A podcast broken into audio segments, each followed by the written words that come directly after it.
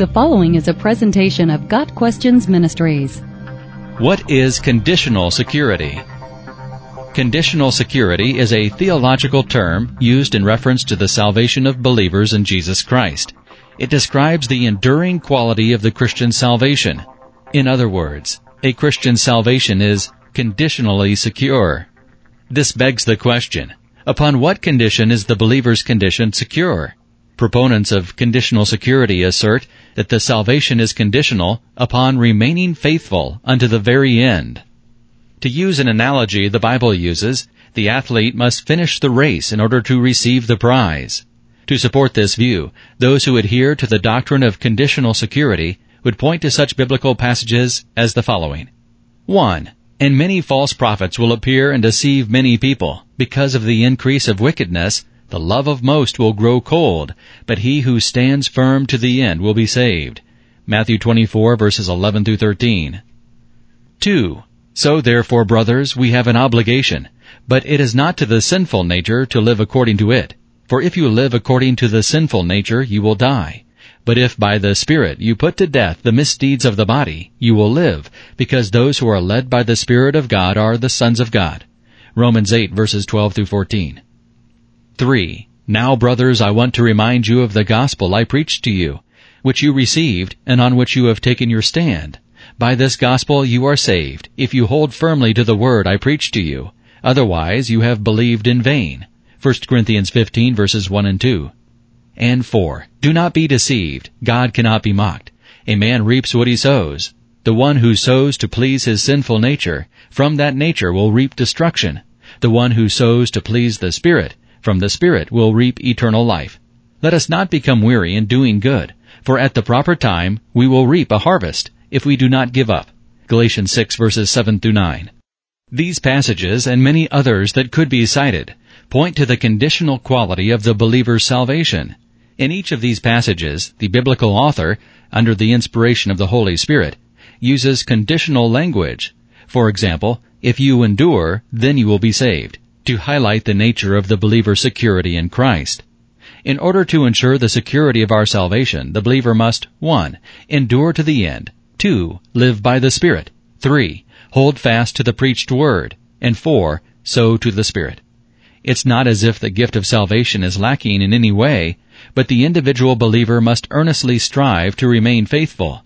In the words of Paul, work out your own salvation with fear and trembling.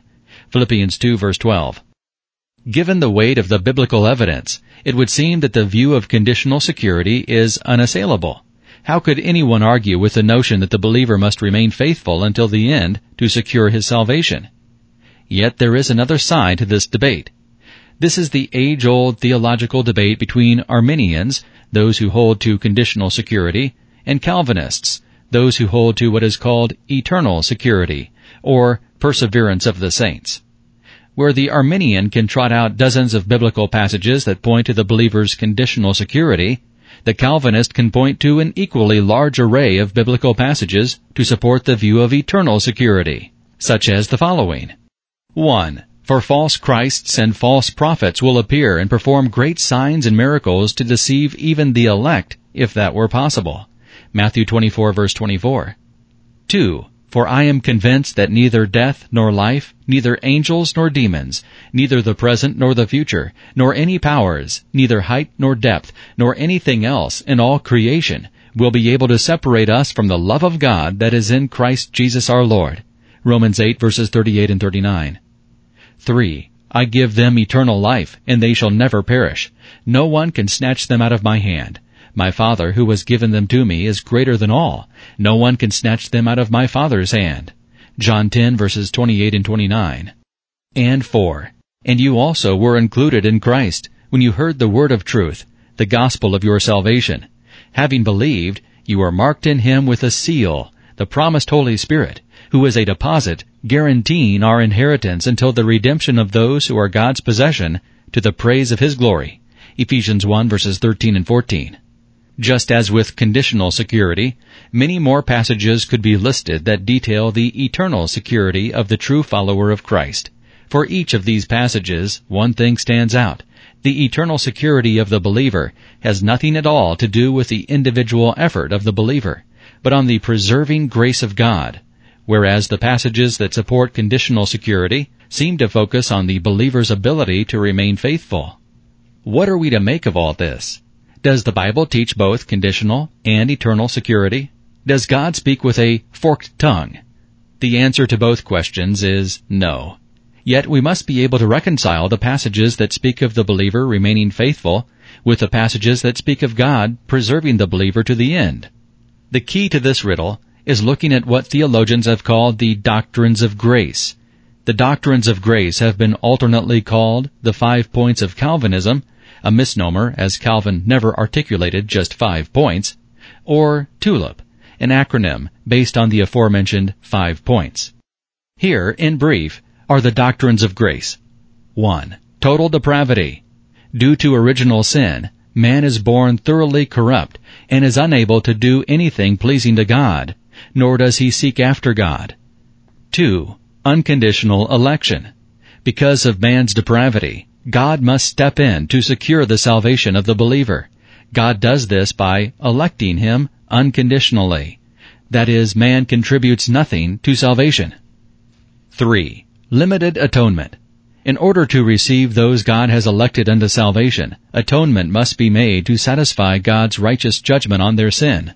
God does this through the sacrifice of His Son, Jesus Christ. 4. Irresistible grace. God applies the merits of this salvation in real time by drawing His elect irresistibly to Him by the regenerating power of the Holy Spirit.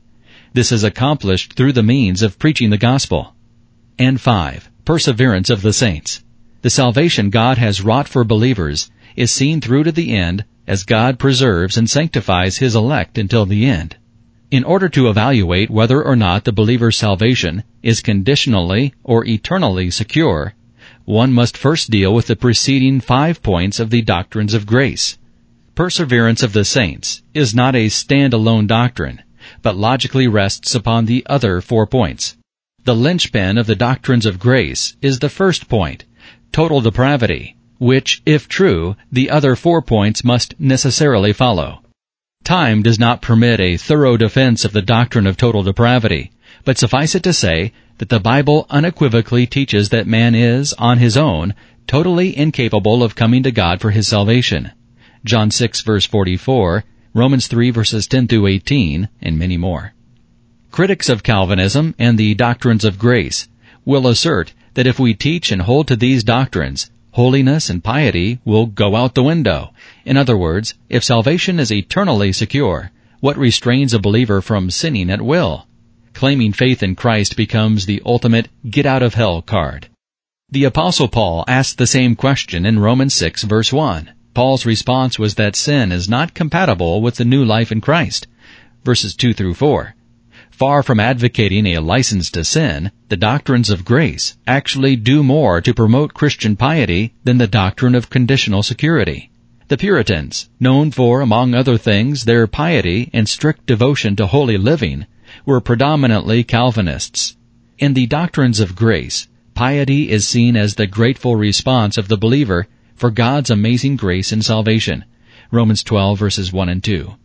These doctrines, if held and believed rightly, make the works we do a response of true love to our gracious God, who loved us enough to save us from our sin and misery.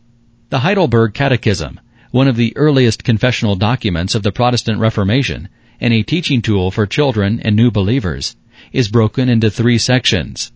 The misery of man, our sinful state, of man's deliverance, God's gracious act of salvation through Jesus Christ, and of thankfulness, our response to God's grace, which also outlines our duty as Christians.